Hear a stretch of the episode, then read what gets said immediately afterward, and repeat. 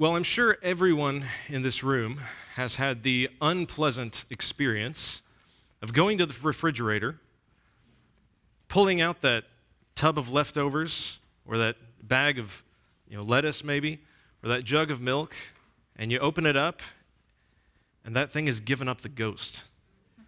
It is passed on, it is no more. Well, now imagine just spraying some air freshener on it and calling it good. Kind of, kind of sickening, kind of revolting. Or imagine uh, you have a wound that you're treating, gangrene, and you get a band aid and you put it over the gangrene and you tell yourself that you've fixed the problem. Well, you haven't fixed the problem. No air freshener, no band aid is going to solve those problems for you. They cannot fix the corruption that is already there. And as disgusting as those ideas are to all of us, it's even worse in the sight of God when sinful people, unbelievers, who have no love for God, no love for Christ, try and take the principles that He has given in His Word and apply them to their lives because of the practical value that they really have, but they don't have any love for God. They're trying to fix problems that they can't fix, that are deeper than what they can even see. Believers, on the other hand, we want to live in submission to God's authority. We want to abide by the principles that He's given us because we love Him, because we have an interest in Christ. If you look at the world, they will sometimes take principles from God's Word, especially Proverbs, and apply them because they just work. They really work. And you can live a, a good life if you apply these principles. But if you do it with the wrong motives, it is not pleasing to God. This chapter shows you the, one of the practical sides of wisdom, as, uh, as all of Proverbs does. But Solomon assumes throughout that the one who is taking his words to heart is doing so out of a desire to live well before God. Not just to live well, not just to live well under the sun, as it were, but to live well in the sight of God. That's why the fear of the Lord is the beginning of wisdom. And so in this chapter, Solomon gives four prohibitions that lead to living well before God. Now, the first of these prohibitions is found in verses 1 to 5, and that is avoid rash commitments. The text says, My son, if you have become surety for your neighbor, have given a pledge for a stranger, if you have been snared with the words of your mouth, have been caught with the words of your mouth, do this, my son, do this then, my son, and deliver yourself, since you have come into the hand of your neighbor. Go, humble yourself, and importune your neighbor. Give no sleep to your eyes, nor slumber to your eyelids. Deliver yourself like a gazelle from the hunter's hand, and like a bird from the hand of the fowler. Now, Solomon introduces this section by saying, My son. And that's a key thing to remember, is that throughout these chapters, Solomon is addressing his son. And that's why certain things are very contextualized for speaking to a young man. But he speaks here about the potentiality of his son becoming surety for his neighbor, becoming surety, giving a pledge to a stranger. Now, a surety is someone who has become legally liable for the debt, default, or failure in duty of another. Now, I don't know about you, but surety is not a word that I go around using in my everyday speech. It's not a very, it's not very uh, high on my radar, but it's putting yourself in someone's place or sharing in the consequences of their defaulting. And the idea of a pledge is just a handshake. Did you know handshakes go all the way back to this point in time. You know, we tend to think that some of these cultural, uh, you know, symbols are relatively new or modern. Some of them go all the way back to antiquity. And that's the idea here. If you've shaken hands and made a deal with a stranger. Now, if you want a picture of what surety looks like, there's a great place to go, and that's in Genesis uh, with the account of Joseph and his brothers going down to Egypt. Um, Genesis chapter 43, just to give you some background before we start uh, reading a few verses, after Joseph is made ruler of Egypt under famine strikes the whole land, his brothers uh, go down to Egypt to buy food. And without realizing it, they meet Joseph, and they don't realize it's Joseph, but he realizes these are my brothers. And so they're having a conversation, and he asks them about their family. And so he tells them, uh, "Bring your brother back when you come. When you come, bring your brother with you when you come back, or don't come back at all." And so this is what they're telling to Jacob, their father. Uh, chapter 43, verse 7. But they said, these are the brothers speaking, the man questioned particularly about us and our relatives, saying, Is your father still alive? Have you another brother? So we answered his questions. Could we possibly know that he would say, Bring your brother down? Judah said to his father Israel, Send the lad with me, and we will arise and go, that we may live and not die, we as well as you and our little ones. I myself will be surety for him you may hold me responsible for him. If I do not bring him back to you and set him before you, then let me bear the blame before you forever. For if we had not delayed, surely by now we could have returned twice. And then skipping down to verse 15.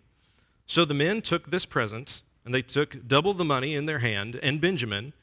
Then they arose and went down to Egypt and stood before Joseph. And so they were able to convince Jacob to let them take Benjamin. Now, as they're returning back to the land of Canaan, Joseph has his steward put his cup in Benjamin's sack as a way of, you know, ensnaring them. And shortly after they leave, the steward overtakes them and accuses them of theft, finds the cup in Benjamin's sack, and takes Benjamin captive. All the brothers return, and Judah pleads with Joseph, not knowing it's Joseph, telling him about his father and his frail health that is bound up with the life of his son. And so we read in chapter 44, verses thir- beginning in verse 32, he explains the, the deal that he made with his father. He says, For your servant became surety for the lad to my father, saying, If I do not bring him back to you, then let me bear the blame before my father forever. Now, therefore, please let your servant remain instead of the lad as a slave to my Lord, and let the lad go up with his brothers. For how shall I go up to my father if the lad is not with me, for fear that I see the evil that would overtake my father? Now, obviously, in this case, there's a little more complexity involved. He's dealing with his uh, old father, and he knows that he has caused his father some significant grief, and he doesn't want to see that happen again. But at the same time, he's also giving a really clear picture of what it means to be surety for someone. He's willing to take Benjamin's place as a slave rather than Benjamin suffer that himself. That's how being surety for someone works. You're taking their place. Now, this is the closest analogy that I can think of that we have today is when we go through the process of co-signing a loan for somebody. Now, is this necessarily a prohibition against co-signing? I mean, there are a lot of cases where you know, people don't have credit and they need somebody to co-sign a loan for them, is it always, is, is Solomon saying, don't ever co-sign a loan? I don't think that's what Solomon is saying. I think when you look at the text, there are some clear indicators that this neighbor, this stranger, is probably someone who is a risk, someone who can't get alone without someone's help. Note verse 2. It reads, the words snare, snared, caught with the words of your mouth. Refer to being snared or being caught unless it's a bad situation, right? Co signing isn't always a bad thing. Helping someone out with their debt isn't always a bad thing. But when it's the sort of scenario that you would describe as a snare or a trap, that's a sign that you've done something unwise. You've become guarantor for the wrong person. I mean, there's a reason why manufacturers, one manufacturer won't guarantee another manufacturer's products. That would just make no sense. He has no way of vouching for the credibility, and he's not going to lose money over that. the point is, don't enter into these kinds of gr- agreements lightly. But what do you do if you find yourself in this bad scenario? You know, maybe this person seemed uh, legitimate. This person was your friend. You've known him for years, and you co-sign a loan or you help him out in some other way that puts you at risk. What do you do if you find yourself in this bad scenario? If friend turns out to be somebody that you didn't think he was? Solomon says in verses 3 to 5 be diligent. Do what you can to release yourself from this obligation. He says, Do this then, my son, and deliver yourself, since you have come into the hand of your neighbor. Go humble yourself and importune your neighbor. Now, Solomon leaves it intentionally vague uh, regarding whether or not this neighbor in verse 3 is the same neighbor as in verse 1.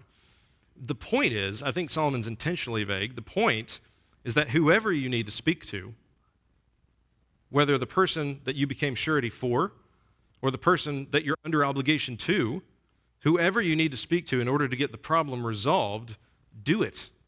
Because debt like that can lead to slavery and ruin. He says, importune your neighbor. Literally, the, the, Greek, the Hebrew word is storm. You storm against this person, you harass this person. Obviously, not in a, in a hostile way, but you don't let it go. You be like the persistent widow in Luke 18 that wouldn't let the judge have any peace. And then in verse 5, he says, Deliver yourself like a gazelle from the hunter's hand, and like a bird from the hand of the fowler. You're trapped like an animal because of the words that you've spoken, the commitment that you've made. Take action like you're trying to get out of that trap. Don't just give in. Now, Solomon arranges this chapter in four prohibitions, four things that we should avoid. But within each one of these, we can infer the positive exhortation. And there is a positive exhortation in these verses, and that is make careful, well thought commitments. God cares about how we live in this world. He does. And we need to be careful about how our words bind us. If we say we will do something, or if we make a commitment, we are bound in the sight of God to keep our commitments, even to our hurt. Unless, of course, the, the thing that we've committed to do is sin, in which case we need repentance through and through. Our commitments matter to God, so we should treat them seriously and carefully. And so Solomon tells his son, avoid rash commitments in verses 1 to 5. And then in verses 6 to 11, he tells his son, avoid lazy conduct. Avoid lazy conduct. Now, this prohibition flows neatly from the exhortation to persistence that Solomon has just enjoined in verses 3 to 5. Here, Solomon prescribes lazy conduct by highlighting the differences between the ant and a lazy man. Now, the ant is one creature that has captivated the imaginations of people since antiquity. Uh, many of you, no doubt, grew up with Aesop's fables, right? General nods in the room. Aesop's fables. Well, one of the fables, usually adapted as the fable of the, the ant and the lazy grasshopper, tells the story about an ant who has been diligent, worked hard all summer, has grain for the winter. Along comes a grasshopper who's starving and wants some of that food. He wants the ant to share with him. He's begging for mercy. And the ant refuses it and says, If you danced, if you sang all summer, you should dance all winter. And he sends him on his way. And the moral of the story, of course, that you learned was that you use your time wisely by working hard rather than frolicking, so you will have sustenance rather than starvation. I tend to think that Aesop borrowed the idea for his fable from Solomon. Solomon gives this analogy in a somewhat different form. He doesn't compare insect to insect, he compares an insect to a man. Beginning in verse 6, Solomon says, Go to the ant, O sluggard, observe her ways and be wise, which having no chief, officer, or ruler, prepares her food in the summer and gathers her provision in the harvest. How long will you lie down, O sluggard? When will you arise from your sleep? A little sleep, a little slumber, a little folding of the hands to rest. Your poverty will come in like a vagabond, and your need like an armed man. You see, Solomon begins by pointing out that the ant is a paragon of diligence. The ant that lives in Israel is particularly known for its activity of harvesting and storing grain in its nest. And I mean, think about it. How fitting is it that Solomon is writing about an ant? I mean, we know Solomon was wise and he explored all kinds of topics and fields of study. His pursuits were vast, but he even cared about the smallest of creatures. Even the smallest of creatures, to the man who was given divine wisdom, was insightful. Elsewhere, Solomon describes the ant as exceedingly wise in Proverbs 30, 24, and 25. Solomon makes the point of saying that we can learn about living rightly before God by observing the natural world he has created. It is God's intention for people to work. I mean, why did God make man? If you go all the way back to Genesis 2, yes, we all know the answer. Man's chief end is to glorify God and enjoy him forever. But when you read the account in Genesis 2, why did God create man? To till the earth, to cultivate the soil, to keep the garden. God made man to work, to labor. Work was not always troublesome, work was not always toilsome. We experience it as trouble because of the curse.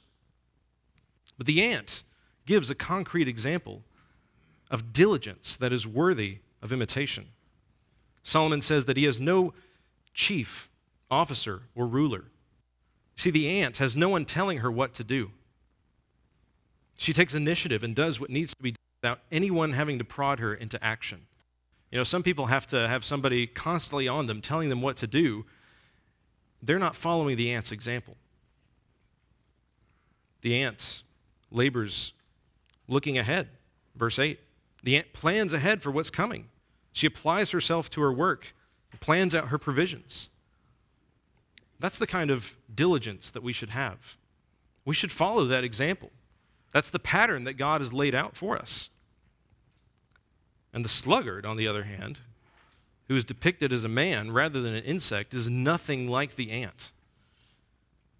And so, although we've seen the, uh, that the ant is a paragon of diligence, we now see that the sluggard is a picture of depravity. And how ironic, I think, that it, the, the hero, this little parable, the hero in Solomon's little parable, is the bug and not the man. That really says something about the depravity of the man, the depravity of the sluggard. Solomon characterizes the sluggard as someone who loves sleep more than he loves survival. He says something similar elsewhere in Proverbs 20, verse 13. He says, Do not love sleep, or you will become poor. Open your eyes, and you will be satisfied with food. Now, the word sluggard, you probably think about a slug when you hear the word sluggard. I know I sure do. And what, is, what does that refer to? Slugs are slow, they don't get in a hurry about anything. It's like calling someone a sloth. I saw a sloth once, they're really slow. this is someone who is slow to take action, slow to do anything useful or productive, slow to do anything that requires real effort. And note that Solomon says nothing about this person's physical capacity. In this text, it seems that this person has absolutely nothing wrong physiologically. He just has a case of the don't want tos. If he does not get up out of bed, if he does get up out of bed, that is, he goes about his tasks in a way that seems as though he'd rather be doing something else. He's spaced out. He doesn't care about his work. He'd rather do something else than provide for himself or possibly even his family. The sluggard, unlike the ant, does not appreciate work. He does not appreciate labor. And what is the result? We see it in verse 11. Your poverty will come in like a vagabond, and your need like an armed man. Now, this word vagabond is literally someone who keeps on walking. Uh, you see it in the Hebrew particularly, it's got this repetitive idea to it. They just keep on walking and walking and walking. The idea is that poverty and want come upon the sluggard as the natural unfolding of events, the way a wandering man is naturally going to arrive further on down the road. But poverty and want also come violently, relentlessly, like an armed man. Avoid lazy conduct, Solomon says. But implicit here is another positive exhortation pursue diligence in all your endeavors. He says in Ecclesiastes 9, verse 10, whatever your hand finds to do, do it with all your might. For there is no activity or planning or knowledge or wisdom in Sheol where you are going. You have a limited time on this earth. Your life is a vapor, it's a breath that vanishes quickly. Use your time wisely. Paul says in Colossians 3:23, "Whatever you do, do your work heartily, as for the Lord rather than for men." We all need this reminder. You know, it's easy to, to badger others about laziness. It's easy to badger others about being sluggards. I think Raymond Ortlund gets it right when he says, let's all admit it. There's a sluggard deep inside each of us. At times, we all have to wrestle against this inclination to hate work, to be sick of labor, to be sick of toil. But we have to view work and labor the way God views work and labor. This is what we're made for. This is what God intended us to be and to do, is to work and not just to work, but to work for Him. It was His garden. And we were just living there, free of charge. Work with heart, dedicating your labor to the Lord who made you to work.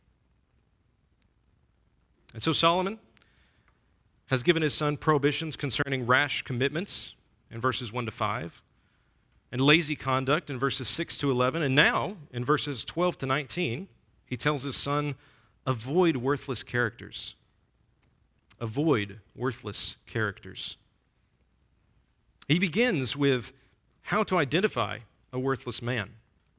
We read, beginning in verse 12 A worthless person, a wicked man, is the one who walks with a perverse mouth, who winks with his eyes, who signals with his feet, who points with his fingers who with perversity in his heart continually devises evil, who spreads strife.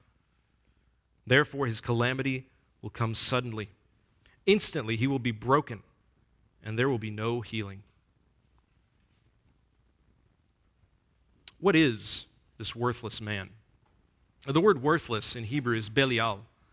You've probably seen this elsewhere. It occurs once or twice in the New Testament. But the word belial does mean worthless, but it's a little bit broader than that. It involves wickedness. This man is worthless because of his wickedness. He's wicked because of his worthlessness. Verse 12 begins to characterize him as the one who walks with a perverse mouth. Now, obviously, he's not using his mouth to walk, he's not a, he's not a slug. The perverse mouth characterizes his entire manner of life. That's the idea of walking with a perverse mouth. Everything that he does is characterized with this perversity of speech. These characteristics in verse 13 winking with the eyes, signaling with the feet, pointing or rather instructing with the fingers. All of these ideas suggest communicating to others using stealth. He's got secret codes that he's using to communicate with others but he's putting his entire body into achieving these nefarious purposes.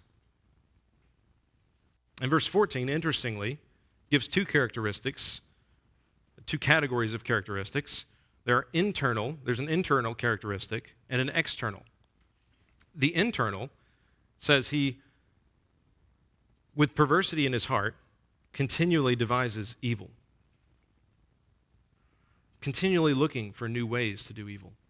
This is what his mind is saturated with. And then externally, he's known for spreading strife, literally controversy. Now, I find it super fascinating that Solomon gives an internal characteristic. Isn't the goal to give a warning? I mean, you're looking for telltale signs, you're looking for external features so you can identify this man. How would you detect someone's thoughts? I mean, other than their perverse mouth? Well, remember that the Word of God is a mirror. When we read the Word of God, we see our reflection, sometimes in places that we don't want to see it.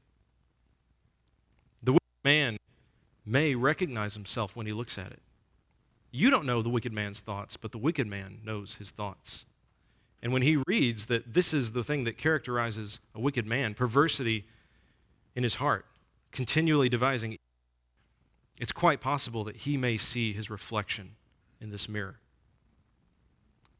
and come under conviction.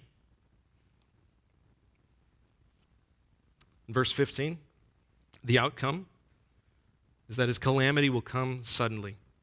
Instantly, he will be broken and there will be no healing. Now, God is not mentioned in this verse, but we know that God is the one who exercises vengeance against those who forsake him. Deuteronomy 32 35, in the context of uh, God is speaking about how Israel has done and will forsake him, he says, Vengeance is mine and retribution. In due time, their foot will slip, for the day of their calamity is near, and the impending things are hastening upon them. Now, we can know this with certainty that God will exercise his vengeance on those who forsake him. Not only because God has said that those who forsake him are subject to calamity and swift, swift destruction, but also, as we see in verses 16 to 19, God has already identified the worthless man. God has identified the worthless man. Beginning in verse 16, we read, There are six things which the Lord hates, yes, seven which are an abomination to him.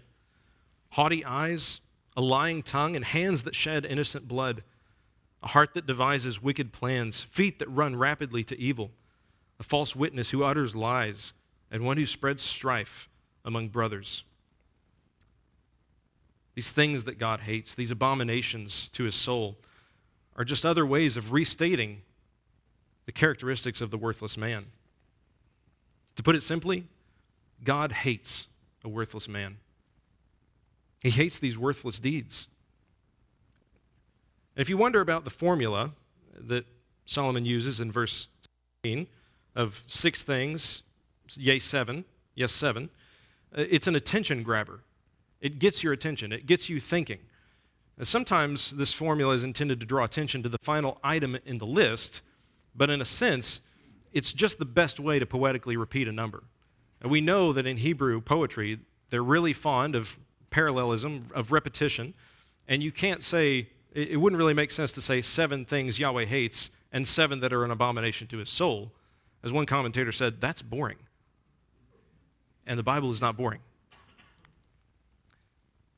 But verses 16 to 19 do point back to 12 to 15. But they put emphasis on the fact that God has judged this man. His sins are against God. He has offended God. Or to put it in Paul's words, with God, as all of us once were. Verse 16 uses strong language. Solomon says, Yahweh hates. These things are an abomination to his soul. Well, God tells Isaiah, My thoughts are not your thoughts. You know, we don't think the way God thinks, we don't think according to his standard of holiness. And we can certainly recognize that these things, these characteristics, if we met this in a person, this guy would be unpleasant. But we don't have nearly the standard of holiness that God has. But thankfully, when God says, thoughts are not your thoughts, it's given in the context of God showing compassion and mercy to the wicked when he repents of his wickedness. Look at Isaiah 55.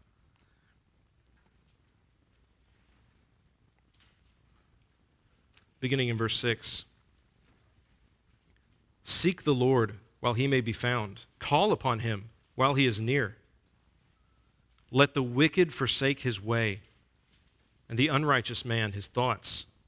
And let him return to the Lord, and he will have compassion on him, and to our God, for he will abundantly pardon. For my thoughts are not your thoughts, nor are your ways my ways, declares the Lord. For as the heavens are higher than the earth, so are my ways higher than your ways, and my thoughts than your thoughts. You ought to hate what God hates. You ought to loathe what God loathes. What is abominable to, to his soul ought to be abominable to your soul. And sadly, if we're honest, we would find that our holiness is often far short of God's standard. But how we need his compassion, how we need his mercy. Like this wicked man who turns and repents in Isaiah. It says in John 6:37, "All that the Father gives me will come to me, and the one who comes to me I will certainly not cast out." God does not reject those who come to him. Rather, he is the one who is causing them to come to him. There's a positive exhortation in all this. Repent. If you are this wicked person, God knows it, and you need to repent. But choose your friends and companions carefully. Take note of their motives and conduct. The people that we consort with, they influence us. Choose your friends. Choose friends that are characterized by virtue and piety. If you yourself lack virtue and piety, turn to Christ. Come to him with repentance, and he will not cast you away. Lay hold of the provision that God has made for sinners like you. Believe on the Lord Jesus Christ, and you will be saved. And so Solomon has carefully enjoined his son through Solomon, or the Holy Spirit has enjoined you through Solomon to avoid rash commitments in verses 1 to 5, to avoid lazy conduct in verses 6 to 11, and to avoid worthless characters in verses 12 to 19. And in the remainder of the chapter, he gives the fourth and final prohibition avoid adulterous consorts. Beginning in verse 20, we read, My son, observe the commandment of your father, and do not forsake the teaching of your mother. Bind them continually on your heart, tie them around your neck. When you walk about, they will guide you. When you sleep, they will watch over you. And when you awake, they will talk to you. For the commandment is a lamp, and the teaching is light, and reproofs for discipline are the way of life, to keep you from the evil woman, from the smooth tongue of the adulteress. Do not desire her beauty in your heart, nor let her capture you with her eyelids. For on account of a harlot, one is reduced to a loaf of bread, and an adulteress hunts for the precious life. Can a man take fire in his bosom and his clothes not be burned? Or can a man walk on hot coals and his feet not be scorched? So is the one who goes in to his neighbor's wife. Whoever touches her will not go unpunished. Men do not despise a thief if he steals to satisfy himself when he is hungry. But when he is found, he must repay sevenfold. He must give all the substance of his house. The one who commits adultery with a woman is lacking sense. He who would destroy himself does it. Wounds and disgrace he will find, and his reproach will not be blotted out. For jealousy enrages a man, and he will not spare in the day of vengeance. He will not accept any ransom, nor, nor will he be satisfied, though you give many gifts. Solomon begins this prohibition with a reminder the enduring need to remember parental instruction in verses 20 to 24. Now, this handful of verses, uh, the way it flows, it's almost an interruption of Solomon's flow of thought. And that's, that tells you that when Solomon is saying this, what he's saying here is important. He interjects it as a stark reminder of just how important it is to remember the principles of God's law that his, that his, that his son has learned and is still learning from his parents. I mean, the book of Proverbs itself is uh, instruction to his son, it's part of this learning. but it's an echo of Deuteronomy 6, 4 to 9. Deuteronomy 6, 4 to 9, the Shema, as it's called, says, Hear, O Israel, the Lord is our God, the Lord is one. You shall love the Lord your God with all your heart, and with all your soul, and with all your might. The love for God should penetrate your entire being. These words which I am commanding you today shall be on your heart. You shall teach them diligently to your sons. That's what Solomon has been doing. That's what Solomon and his wife have been doing. And talk of them when you sit in your house, and when you walk by the way, and when you lie down, and when you rise up.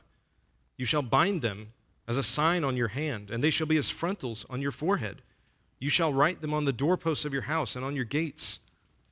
The word of God, the teaching of God, the law of God are to saturate your entire life. And you're to communicate this to your son, to your children. Now, these images of binding the commandments and the instruction on your heart and tying them around your neck are metaphors for integrating them into the fabric of your life. Now, there are Jews today who take that literally and they'll tie these little boxes of scroll onto their hands or they'll put phylacteries on their heads. But that misses the point. How often do they read those words? How do they love God? How much do they love God? The goal of this parental instruction is to keep you from the evil woman. And what is the connection between parental instruction and the law of God and keeping someone from adultery? Parents have a unique influence on their children, do they not? Parents, what will you teach your children? How will you instruct them in the law of God? Will you give them direct instruction in the Word of God? Will you give them the instruction that comes through your example? How to live godly in the midst of a wicked generation? We don't have the guarantee that doing so will result in believing children, but we have a guarantee of what happens when we don't. Look at the book of Judges. They did not pass on those things, they did not instruct their children. And the book of Judges is a mess. That's what you leave to your children if you don't instruct them. And if you give them instruction, it can serve as a great restraining force on their lives. But the effect is to keep, uh, keep their son from the evil woman. And so Solomon then moves into the next section, which is the dire consequences of committing adultery. There's a reason, a drastic reason, why you should not commit adultery. And Solomon is giving one of those reasons. The primary reason is that God says don't do it. He's made it this way that a man should cleave to his wife. He made them in beginning, man and woman, and they shall be one flesh. It disrupts the natural order to commit adultery, to forsake your wife. In this section, Solomon addresses his son. Again, we, we saw my son in verse 20. But he addresses his son, which is likely a big part of why in this section he targets the adulteress. But the same principles are equally true of the adulterer, even if the consequence is rather different. Verse 25, he says, Do not desire her beauty in your heart, nor let her capture you with her eyelids. In other words, beware of advertising a warning about the advertising tactics that adulterous people use. He enjoins him to use self control, to exercise the benefit of the reproof and discipline he has received. In verse 26, in the NASB, it says, For on account of a harlot, one is reduced to a loaf of bread. A better uh, translation would capture more the idea, and I think the ESV does this, but I don't have it in my notes. But it's the idea that um, the, the cost of a harlot, the, the price that you pay for a harlot, is like a, is a loaf of bread. The idea is not to say that harlotry is better than adultery by any means, but he's talking about the social consequences. The social consequences are not as. And practically speaking, while a, a harlot will cost a loaf of bread, mere money or goods. The adulterous woman will cost your life. Adultery has more severe social consequences. The clear point, especially as it unfolds in verses 27 to 29, is that committing adultery is like trying to hold fire close to your body or trying to walk on hot coals. You will get burned. You will suffer. You will be punished. And Solomon tells his son, his son, most likely you're going to be punished by her husband. But we know in the context, the broader context of the law, that definitely you'll be punished by God because God is the one who exercises vengeance. And then in verses 30 to 31, he compares one crime to another, one violation of the Ten Commandments to another violation of the Ten Commandments. He says, Men do not despise a thief if he steals to satisfy himself when he is hungry. But when he is found, he must repay sevenfold. He must give all the substance of his house. None of us is, is without compassion for the hungry man who steals a loaf of bread. But none of us would say the man is without guilt just because he was hungry, or that he is not liable to repercussions.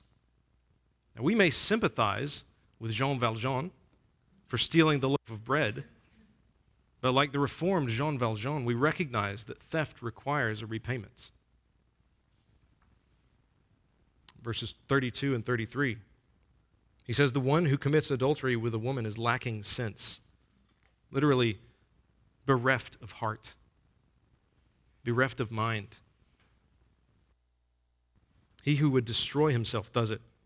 Wounds and disgrace he will find, and his reproach will not be blotted out. Adultery is senseless. Adultery leads to ruin. The reproach of adultery cannot be blotted out. And this is, by the way, a clear reason why an adulterer is disqualified from being an elder. He's not above reproach, and he never can be. Solomon goes on For jealousy enrages a man, and he will not spare in the day of vengeance. He will not accept any ransom, nor, nor will he be satisfied, though you give many gifts. Jealousy enrages a man. Jealousy poisons any relationship. But this particular sin is bound to stir up the direst jealousy. This man has opportunity, he will strike in vengeance. And will you try and give gifts or bribes as recompense? Will you heap insult upon insult? These are dire warnings. These are dire consequences. But even in the midst of all these dire warnings, there is positive exhortation. Remember the instruction you have received, which will keep you from pursuing evil. Guard yourself from adultery by guarding God's word in your heart and putting it into practice in your life. Guard against these seductive wiles. I mean, think about it. Back in verse 25 do not desire her beauty in your heart, nor let her capture you, with her eyelids. She is a snare She's out to get you. And that's not just a paranoid statement. There are people out there that want to undermine our integrity, and we have to be careful and we have to guard ourselves against that. Now, as we conclude, I think it would be helpful to revisit some of these exhortations. The first one was make careful, well thought commitments the, our words matter. When we say things, when we say we will do things or not do things, we need to abide by our word. We need to be people of integrity when it comes to our speech. God cares how we live, God cares how we speak, and we need to take commitments seriously. Pursue diligence in all your endeavors. We need to have God's eyes when we look at work. It was really easy to enter into our job, go to work, and just hate being there. Maybe it's a bad environment. Maybe we don't enjoy being there. it's hard. But God, God has made us to work. And we should find joy and satisfaction in our labor because God has made us to do it. And we can ultimately dedicate it to Him, which is a great joy. Choose your friends and companions carefully, taking note of their motives and conduct. Choose friends that are characterized by virtue and piety. Look out for those people that are not. And remember the instruction you have received, which will keep you from pursuing evil. We have to guard ourselves. We have to use the spiritual resources that God has given us. Now, we've all known people who took their commitment seriously, who were hard workers, who were careful with the company they kept, who maintained marital fidelity, and yet were, despite all of these external virtues, unregenerate, at enmity with God. People that take these principles and apply them to their lives without having any love for God, any true relationship with Christ, these people are rotten milk with air freshener sprayed over it. These virtues will not be what saves anyone. This practical wisdom will never make someone a Christian. But becoming a Christian will cause you to pursue wisdom as a reflection of God's pattern for right living in this world.